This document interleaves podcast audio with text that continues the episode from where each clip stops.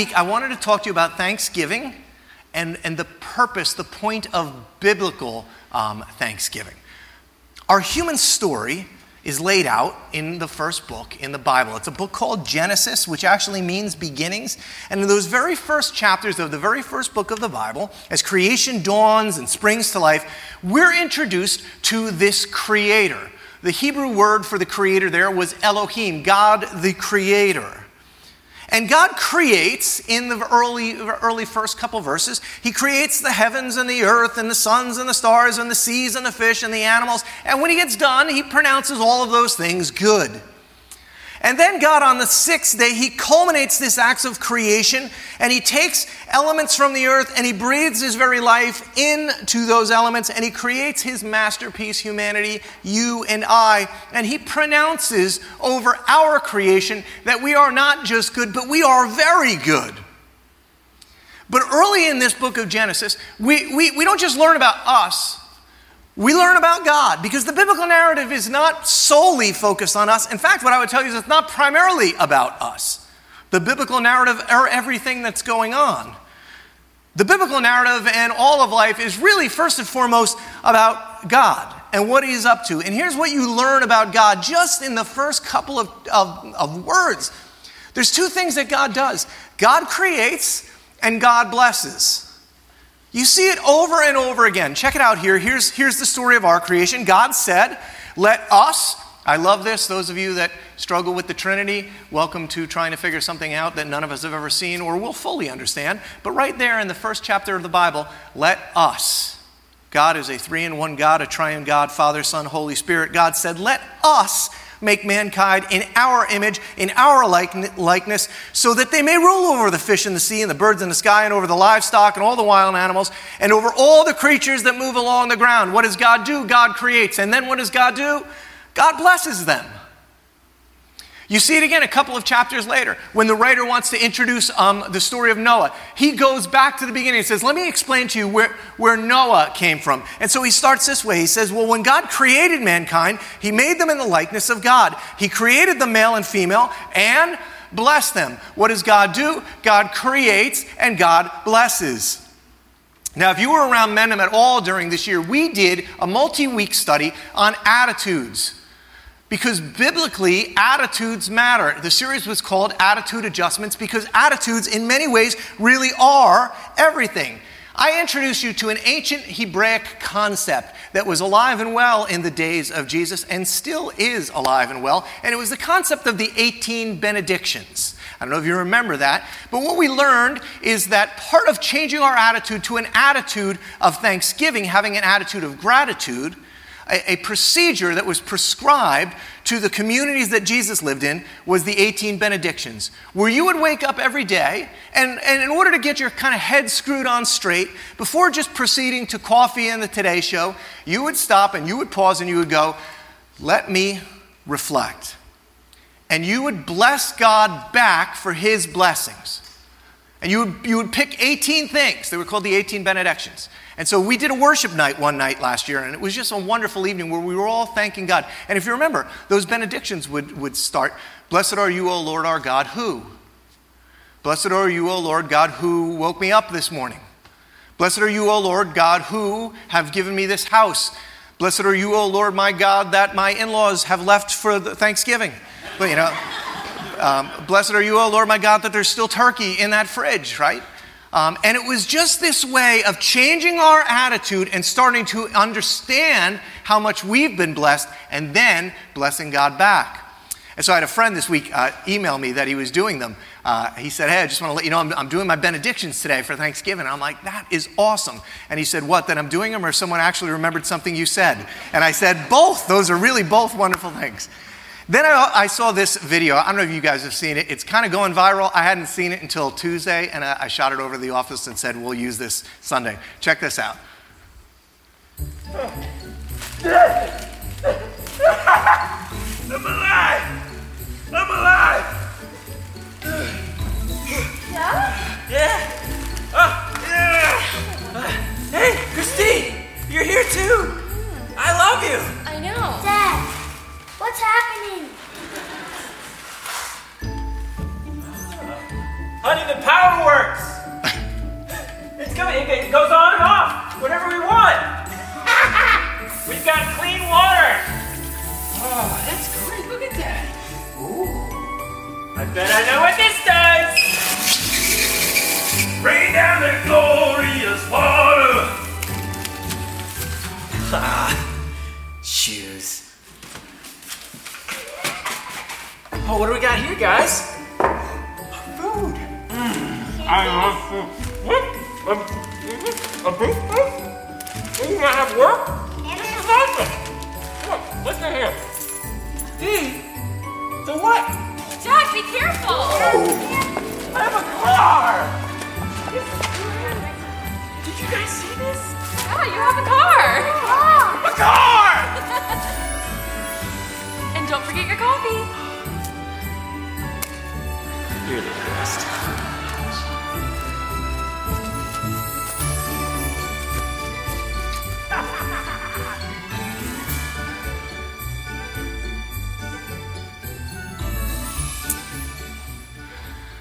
And so this God, he creates, that was cute, right? Um, he creates and he blesses.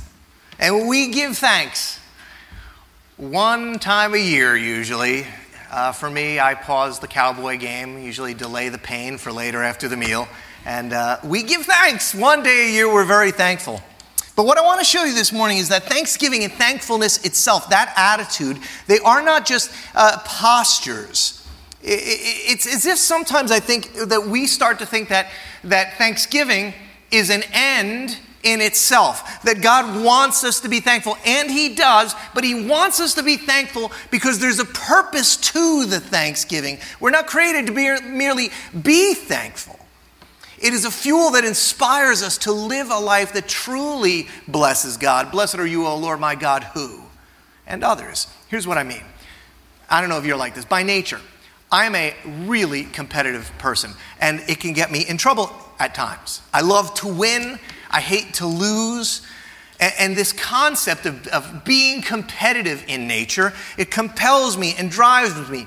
Part of the reason I get up every morning and work as hard as I do uh, is, is I want to win. I mean, I can turn ministry into a competition, right? Like, I, I want to win. I want to be the best I could be. I, I, don't want, I, I'll never give up.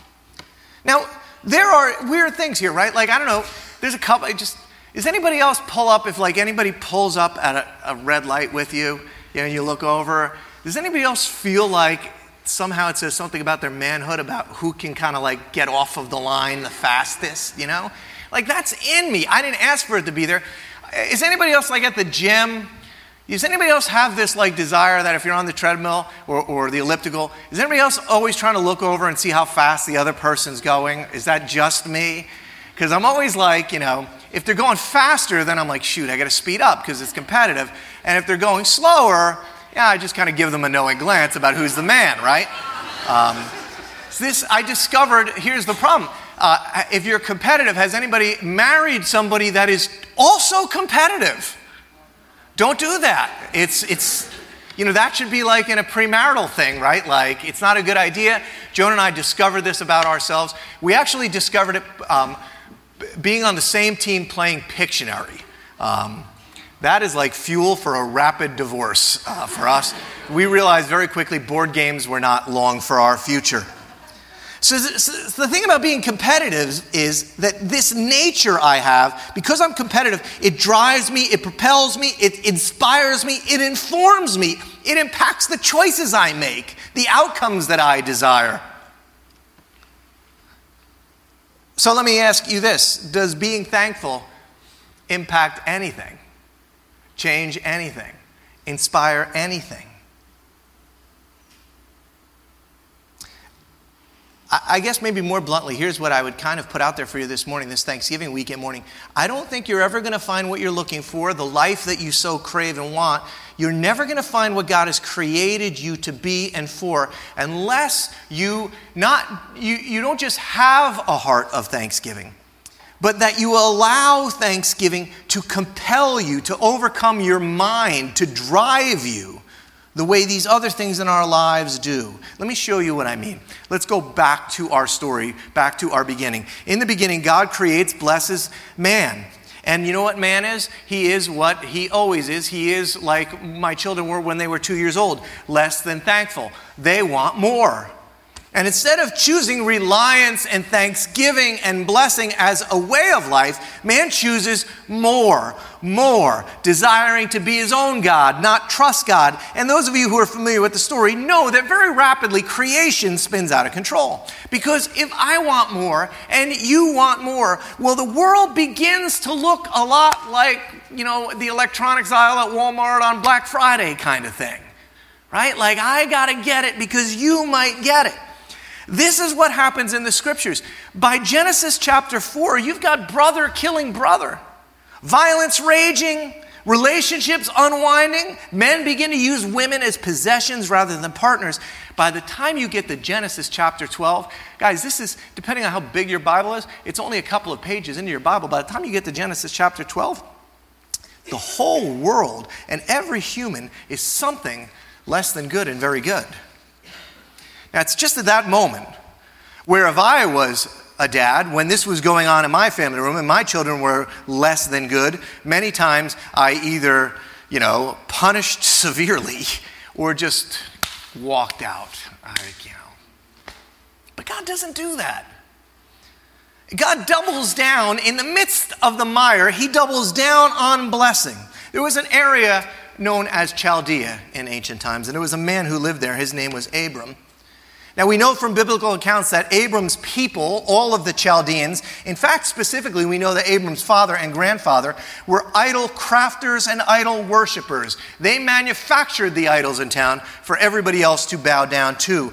But something happened to Abram of Chaldea, and for reasons that no one knows, and rabbis have pondered over the centuries, God chose to bless Abram and to bless you through him. Check this out. In chapter 12, right in the midst of the mire, the Lord said to Abram, I want you to go from your country, your people, and your father's household to the land I'm going to show you. I'm going to make you into a great nation. Now imagine God saying this to you, okay? Stick with me. Here comes God's promise you. I'm going to make you into a great nation. I'm going to bless you. And I will make your name great. I read that and I go, that is what I've been looking for my whole life. I want to be blessed so that my name becomes great. God's blessing becomes a means to my end. You bless, my name becomes great. You bless, I sit at the right table in the, in, in the cafeteria in, in high school. You bless, I win state championships instead of coming in third, which I did one time, but that's a story for another day.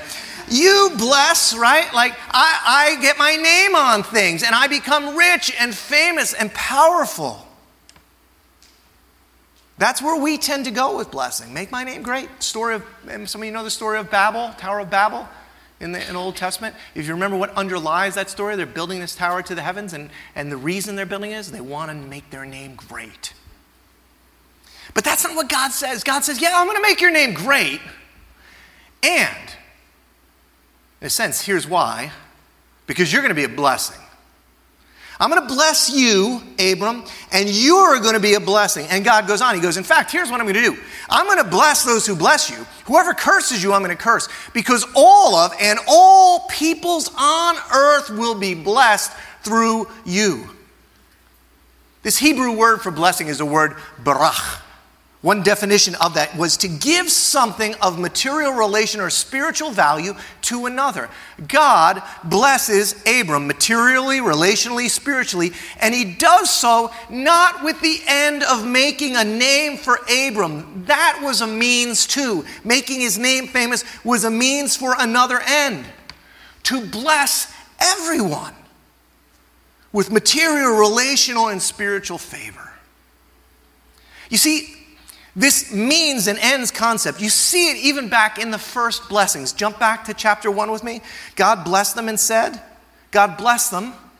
He blessed them, and then he said, Be fruitful and increase in number, fill the earth, subdue it, rule over the fish in the sea, birds in the sky, over every living creature that moves on the ground. God blessed them and said, Now you go and you become a blessing to this world. Just like he would later say to Abraham, Now you go, you be a blessing. God's blessing usually comes with two other words Now go.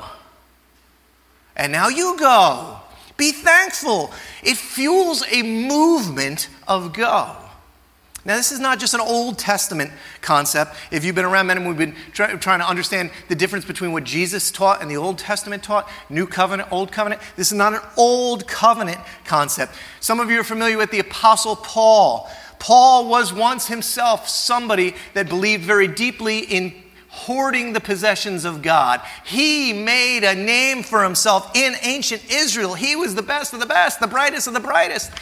But he realized once he met Jesus, the resurrected Jesus, it was all for a loss. It was benefiting nothing. See, Paul came to understand thankfulness and gratitude and blessing this way. Here's what he wrote He said, God is able to bless you abundantly so that, can I get you to say that with me? So that God is going to bless you abundantly so that in all things at all times, having all that you need, you will abound in every good work. Just in case you didn't get it, Paul goes, let me repeat that. You will be enriched in every way. Say it with me. So that you can be generous on every occasion, and through us, your generosity will result in thanksgiving to God. And what does thanksgiving do? Thanksgiving fuels going and blessing. There is a cycle for God's people here. This is our purpose. We are blessed so that at all times, on all occasions, always we bless others. And we bless others. It results in their giving thanksgiving to God. And when they give thanksgiving to God, it initiates a movement of going and blessing and on and on and on. But in our brokenness, we break the cycle. It's not natural any longer for us to be like this. What we tend to do now is build names for ourselves. Blessing, we wind up thinking it's not an end. We think it's an ends to itself. But Jesus told a pretty dramatic story. You know, Jesus always so soft and loving and kind, and he never has a harsh word to say about anybody, except he told this story about breaking the cycle of blessing. Just hoarding it for yourself because it's that serious. People don't find God when we, when we, when we hoard. Here's what Jesus said He told them this parable The ground of a certain rich man yielded an abundant harvest, and he thought to himself, Well, what should I do? I have no place to store my crops. Then he said, This is what I'll do. I'm going to tear down my barns and I'm going to build bigger ones. And I'm going to store for my surplus grain, more than I need. And I'll say to myself, You've got plenty of grain laid up for many years. Take life easy, eat, drink, be merry. There's a condo for you in Del Boca Vista. But God said to him, You fool! This very night, your life is going to be demanded from you. And then who's going to get what you prepared for yourself? And he looked around and he said, I want you to understand something. This is what it's going to be like. This is how it'll be with whoever stores up things for themselves, but is not rich towards God. Because you see, guys, you weren't created to hoard. Hoarding builds fear and, and, and you get scared, you're going to lose. We find our purpose and our calling when we move from being receptacles for God's blessing, when we move from being buckets where we got to get a bigger bucket when it overflows, when we change from being buckets to funnels we have this understanding. We tend to believe in our broken state that God's blessings are limited, that there is a scarcity to them. And so we adapt a scarcity mindset. I've got to hoard because I might not get more. But yet we're the same people that say, oh no, God's an infinite God. I, I need to fill my bucket, and then when it overflows, I'll get a bigger one. But guys, God is infinite and his blessings are never ending. His love and his thoughts towards you don't stop. When you get this at deep levels and you believe it, you will begin to feel such a peace that you will move from hoarding and staying and protecting to going and freely giving and blessing. Because the world gets changed when people find God And when people find God, they go and they give, and the world gets changed. We belong to a denomination. We don't talk denominationally in here, and a lot of people kind of in town uh, have never heard of the denomination we belong to, so they kind of presume that we're, well, we're either a cult or a, uh, or a, a, a uh, independent church. But we're neither, actually. We are uh, part of the Christian and Missionary Alliance denomination. It was never meant to be in a denomination, it was meant to be a movement of people that were so thankful I mean, there's nothing I'm more thankful of than that my brother in law, who was just at my house this week sharing Thanksgiving with me, that he didn't care that he would look stupid and took me out and introduced me to Jesus Christ. And it changed my life and my kids' lives. And at this point, I think it's having some impact maybe in yours because one guy realized the best thing he could give me was the message of Jesus Christ. What the Alliance has come to understand is as you're blessed, you weren't blessed to hoard, you were blessed to be a blessing. It is a Jesus focused global movement of about 6 million people around the world with a singular goal to be a blessing, inspired by Jesus' love and empowered by His Spirit. We bring the most important news there is that God is for us and not against us, that you don't need to be lost in this world or the world to come, that you can be found here and today and forevermore by aligning yourself with Jesus Christ. It is the call of the alliance, it is what we do, it is why we go we bless. And once a year, the Alliance comes and says, I know you got a lot going on, but once a year, would you focus back? Would you remind your people of the call? They've been blessed to be a blessing. And they say, Would you bring some missionaries in? Would you tell some folks about what's going on out there? That there is a real battle for souls, eternities, hearts, minds going on, and we have workers on the front line. Now, at Mendham, we've been blessed because a lot of churches, they have to go find missionaries to bring in. At Mendham, you guys keep leaving. Some of our best, best and brightest have left because they felt the call of God, and the cycle has continued, and out they've gone. As I prepared our message this morning, I was looking over it and I realized what I was going to say, I can't say because we actually have a young family from our church that is out on the front lines in a very dangerous place because they feel the call to share the gospel with, with, with people in Muslim communities and Syrian refugees. They're out there today because they heard the message of God in this place. They were inspired and thankful, and so they've gone. This morning, I want to introduce you to two others.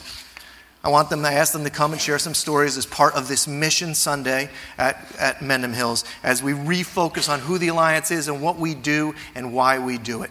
Brian and Michelle Davis were part of us for many years.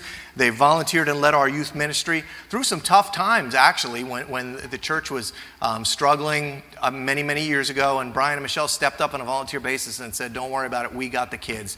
And uh, they have heard the call of God, and now they're out there going, in some sense, they're going, don't worry, don't worry about it, God. We got the Muslim nations. So, uh, would you introduce, Brian, or would you thank, welcome Brian and Michelle as they tell their stories of what God is up to?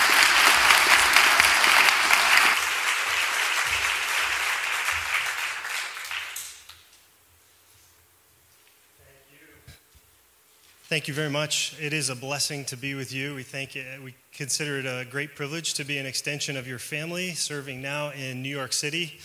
Uh, thank you, John, for letting us speak. Uh, I promise I won't outpreach you because of that competitive thing. All right.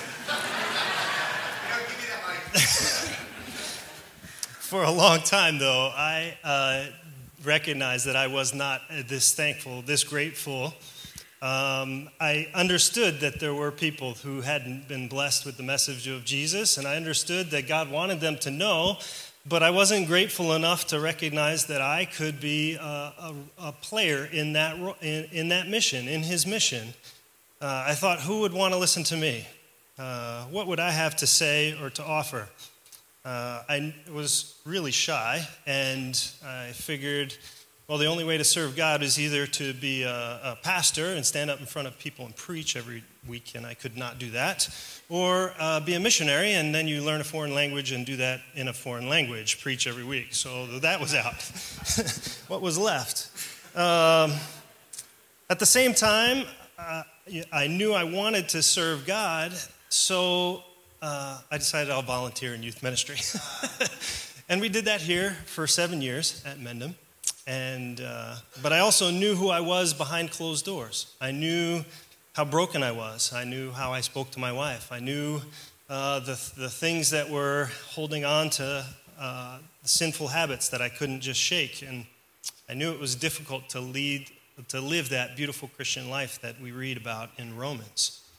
Um, and so I considered uh, what would it be like to start over with a clean slate? Is there a place I could go uh, to escape it all? Could I walk away from marriage? Could I walk away from God?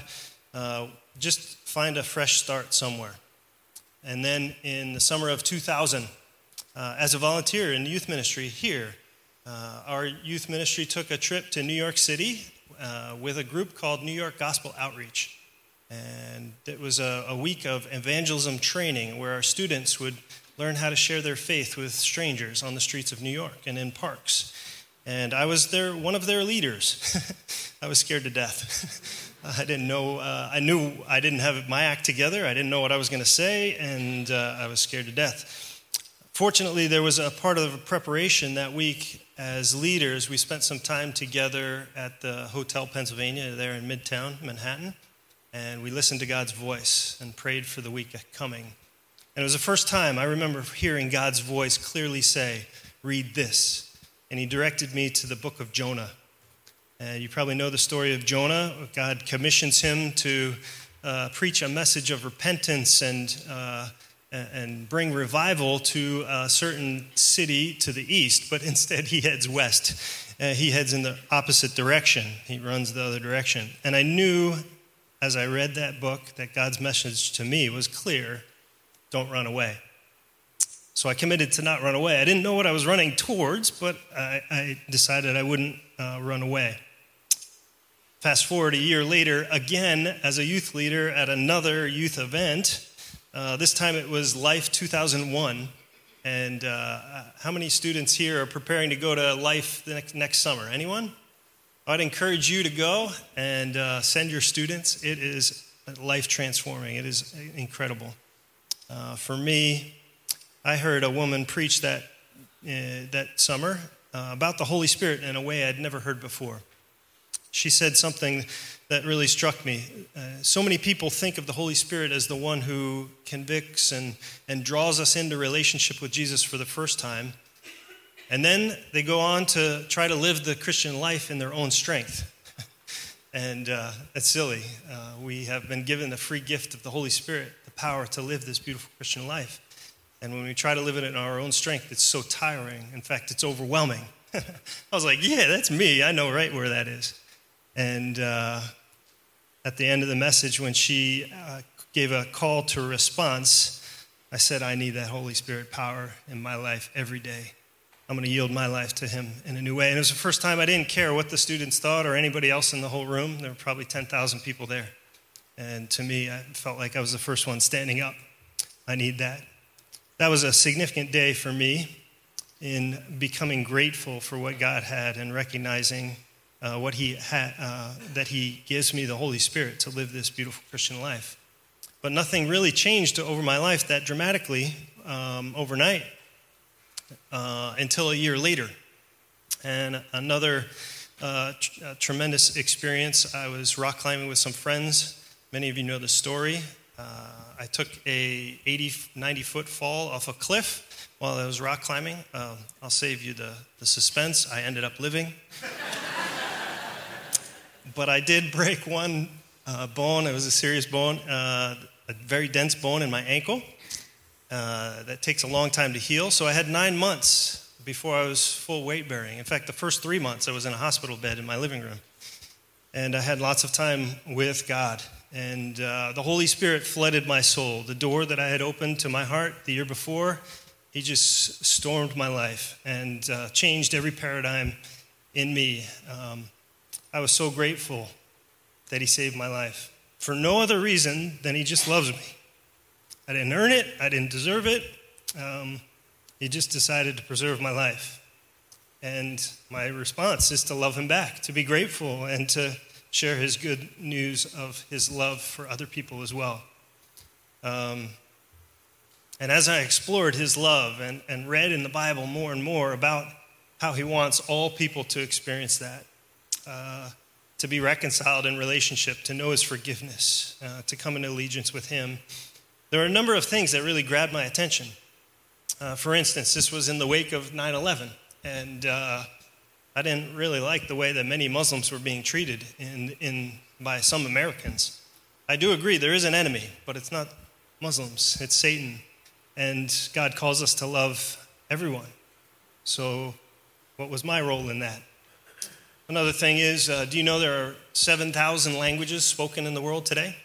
Um, there are still 2,000, though, that don't have any part of God's Word, the Bible, yet in their language. Uh, another thing 86% of all Muslims, Buddhists, and Hindus have never met a Christian before. These things are issues of, uh, to me, uh, issues of justice. Um, not that there aren't people around us everywhere we go that haven't uh, believed in Jesus yet, but there are some that have never even had one opportunity to who he, hear who he is uh, or decide to follow him. And I wanted to be a part of that. And so I started to look around. Um, for a Muslim. I lived here in Mendham, and uh, figured where would I find a Muslim to, to find a friend uh, and learn about his world. And so I went to Morristown, and I went to an Afghani restaurant named Pamir. I don't know if you've ever been there. It's good food. Uh, I don't even know if it's still around. And I met a man named Eunice. Um, interesting thing is, Eunice, if you translate it from Arabic into English, it's Jonah. Um, so I, I, I, met him at the restaurant and uh, pretended I went there for the food first, but then I asked him if he had time to have a conversation, and uh, I would come back another day to, to meet with him. So I came back later, and our first real conversation, he said to his boss, I'm going to take a break. I don't know how long his breaks are because we had a three hour conversation. we sat on the, uh, on the green in Morristown and had a cup of coffee and, and I probably asked him two or three questions the whole time, and he just talked. And uh, was, he was grateful that I would spend the time and listen to him. Um, towards the end of the conversation, he said to me, Brian, um, there are Muslim men who've memorized the Quran from cover to cover. Um, but they go home and they, they lie about their taxes, they they lie to their neighbors, they cheat on their wives. God's word has not been illuminated in their lives. And then he said, But I see God's light in your face.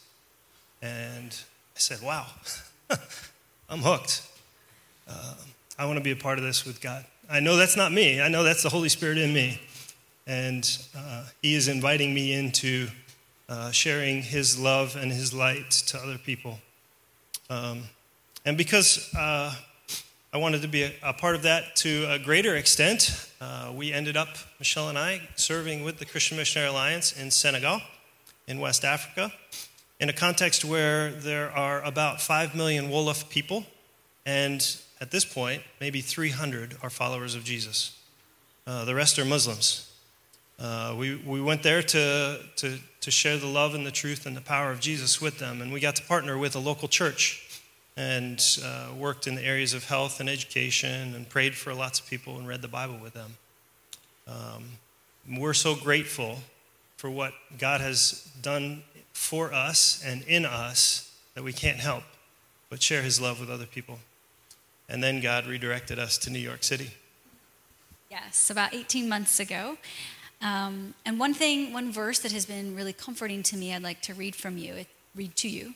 It's from Acts chapter Acts 17, 26 and 27. So it says, From one man he made every nation of the human race to inhabit the entire earth, determining their set times and the fixed limits of the places where they would live, so that they would search for God and perhaps grope around for him and find him, though he is not far from each one of us. I don't know if it's ever occurred to you, but God has determined the place where you would live so that you would find Him. And I don't know how you feel about immigration. I don't know how you feel about politics, but I can tell you that God has brought the nations here for such a time as this, so that some may come to know Him.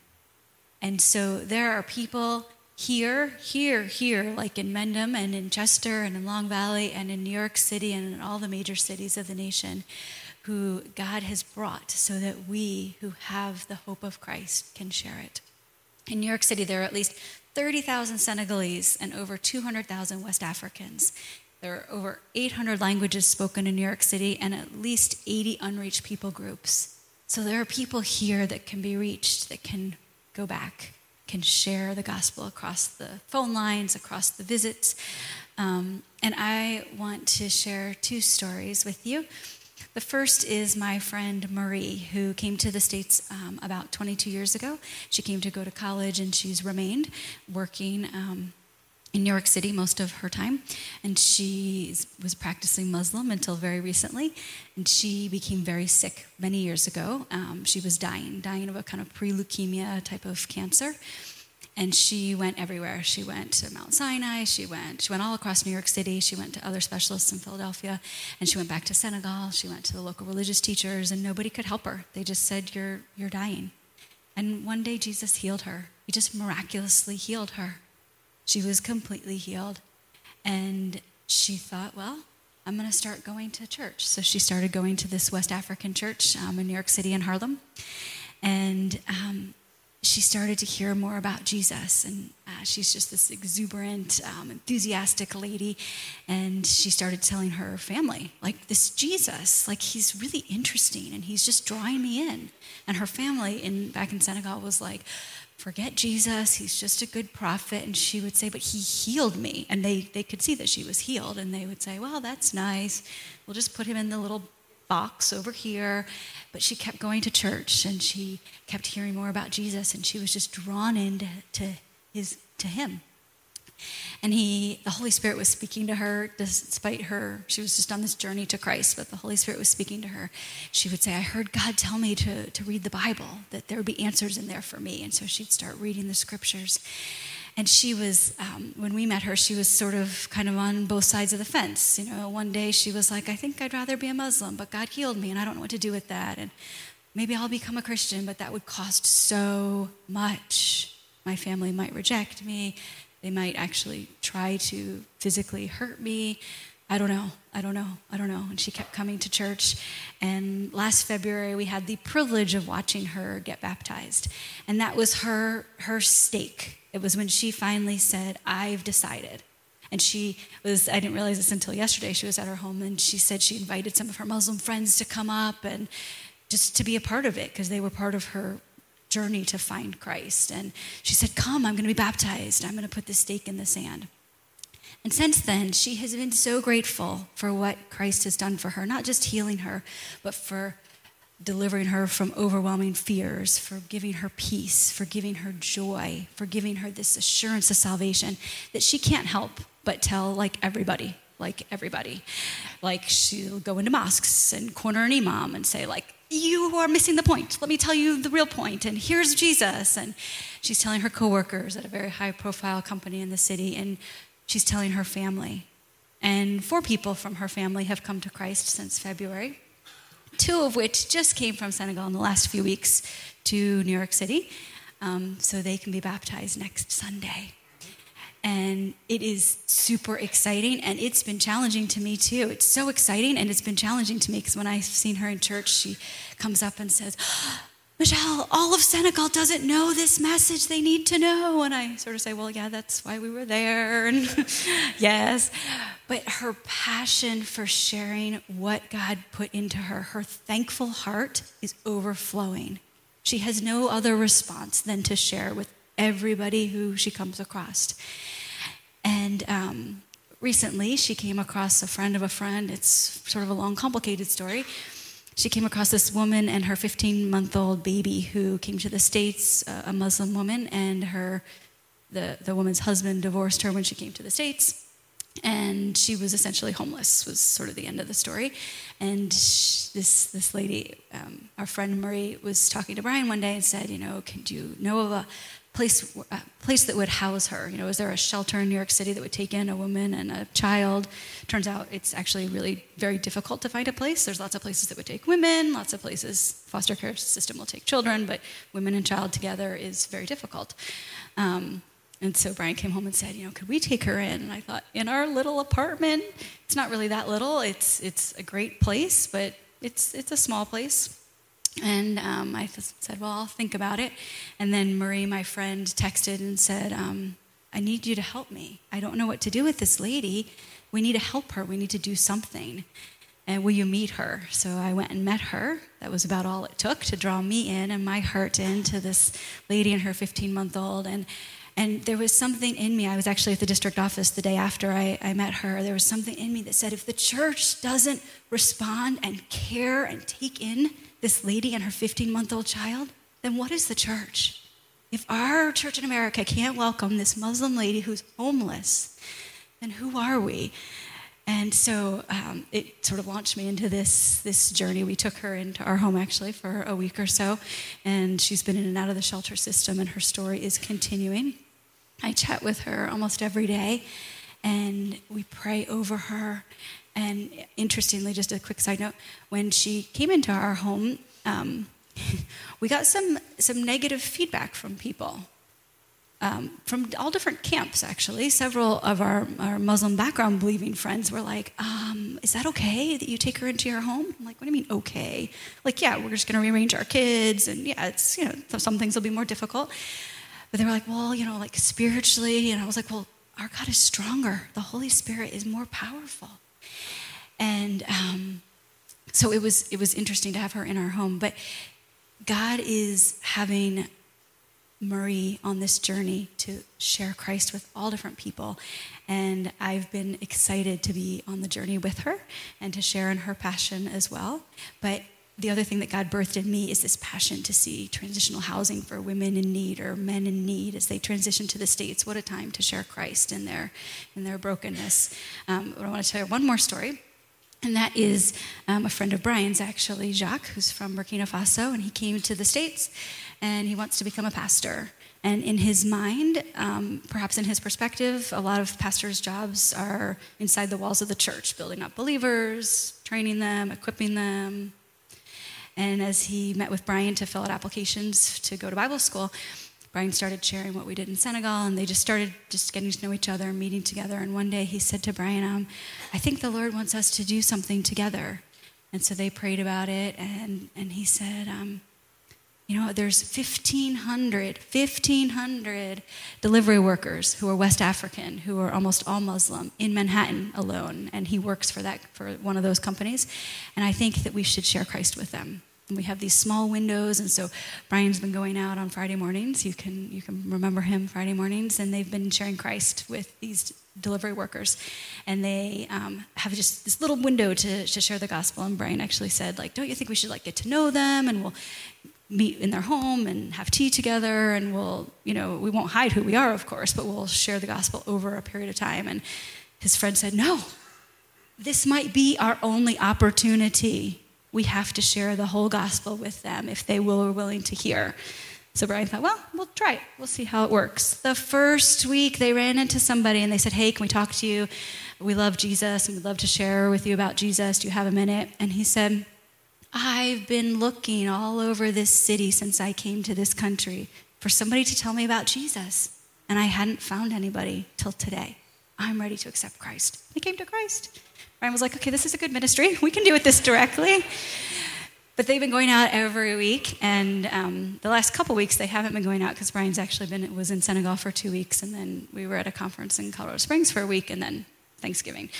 So while he was overseas, I was planning Thanksgiving. My grandparents are moving to an assisted living home, so it was like our last Thanksgiving at their house, and so it was going to be like 14 of us, just family. I had visions of like reminiscing, the memories, and I had it all laid out in my mind. I don't know, maybe this is a woman thing, but I don't know if any of you have expectations for how things are going to go. Well, I think it was Wednesday afternoon before Thursday. Brian's like, just so you know, I invited a few people. I'm like, what do you mean you invited a few people? Were you going to mention this? And he said, Well, you know, Jacques, our friend who he's been going out with. And I was like, okay, well, that's just one person, no problem. And a few of the other delivery workers. And I was like, what? And I was disappointed, honestly. I can tell you, I was like, what do you mean? But I had a picture of what it was going to be. It was the 14 of us, and we were going to reminisce and all this. And And I was not very happy. But I, you know, uh, okay, okay, well, all right, this is what's going to happen. So I, so I actually said, Did you tell my parents and my grandparents? You're going to tell them. And anyway, he did. They were like, Great. I'm like, Oh, why is everybody else excited, but not me? Um, when I went to bed that evening, the Lord just said to me, Who are you to keep that all to yourself? Pour it out. These people don't have any other place to go. They, have they ever been invited to Americans' home for Thanksgiving? Pour it out. This is the point. And so by morning, my heart had changed. And around the Thanksgiving table sat um, Jacques, our, our, West African friend, and several delivery workers, and a wife and a child. And after they left, my grandmother, um, and it, it was beautiful. It was beautiful. And after they left, my grandmother said to Brian, Now, who were those people? And Brian said, Well, there's Jacques. You know, he's, he's my good friend who I've told you about. We go out to talk to the delivery workers. And then there were the other two men. They're also delivery workers and they're Muslim. And she said, Oh, oh, okay. And sort of this realization like, okay, I wasn't expecting that, but okay, that wasn't so bad. It was okay. It's okay to open our home and to welcome and to share the love of Christ. And so um, those just encapsulate two of the things, of the many things that we're doing in the city. And perhaps you want to join in on what God's doing. He's doing an incredible work, not only among Senegalese, but among a whole bunch of unreached people groups all over the city. And so we would be happy to have you join us for a day or regularly or any space of time. Um, but I also want to challenge you to think about your situation. I know that there are people who don't know Christ around you. I know that you're aware of that. But I also um, would not be surprised, given the demographics of our nation, the rapidly changing demographics, that there aren't people from unreached people groups, that there aren't people who God has moved specifically to your neighborhood, to your street, to your dry cleaners, to your McDonald's, to your diner, to wherever you go, to your child's school, so that you can be the one to interact with them and point them to Christ. And so um, I, I don't know what it feels like to you, but in my mind, I see this image of you touching one person and them touching another person, and that going way back, all the way to those closed access countries that don't have the gospel, where here we have the freedom to do that.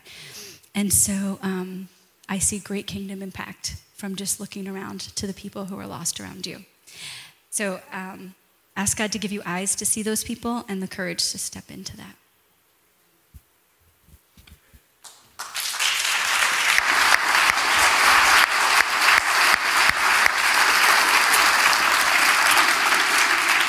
And so that's the cycle of blessing, guys. Uh, it doesn't happen unless you are overwhelmed by what God has done for you and how He has blessed you. Uh, I do want to share with you just one kind of challenge. And I don't talk about money a lot at Mendham because I really do believe us to be a missionary church. And I know a lot of times in our communities, people are like, oh, the church and money but I, I, will talk about it now. One thing the Alliance does that's very cool, if you, if you know other missionary sending agencies, most of them are funded because the missionaries are asked to go out and raise their own support, and that's a great model. The Alliance believed that they so desperately wanted the missionaries to be freed from that concept of worrying about funding and just out with the people that the Alliance said, no, our people will give and will fund. And so that's what we do. That's what Alliance people have done over the generations now. There's something called the Great Commission Fund, it sits behind what we do missionally. But we give a percentage of everything you give, we give a percentage of that into missions. And it funds missionaries like Brian and Michelle, who are predominantly supported by you guys. We were able to do that because of your giving. So I guess I just want to challenge you maybe quickly on three fronts. Number one, you're a missionary. Be thankful, go and be a blessing so that people would find God and that they would go and be a blessing. In, invite people to Christmas Eve, invite them to the Christmas series. Everybody's looking for a sign. The second is, you know, we talked about uh, giving here over the last year. We had a whole series on what it looks like to, to have, manage our finances correctly. And we talked about the biblical concept of tithing, giving a tenth of what we have into the work of God. If you're not doing that, I would encourage you, it's the end of the year, think about doing that. Think about at least moving towards it. You've been blessed. Don't hoard being a blessing. And last, if you, if you are giving and you're tithing, I'd encourage you to think about tithing a portion of what you're tithing to the mission process. The CMA encourages us to give 10% of what we are given to the missional movement. So I would encourage you along those same lines. We have very few funds that you can give to here at Mendham, but you can give to missions. So if you want to designate a portion of your giving, um, that would be a practical way um, to, to, to be, being, being thankful and being a blessing.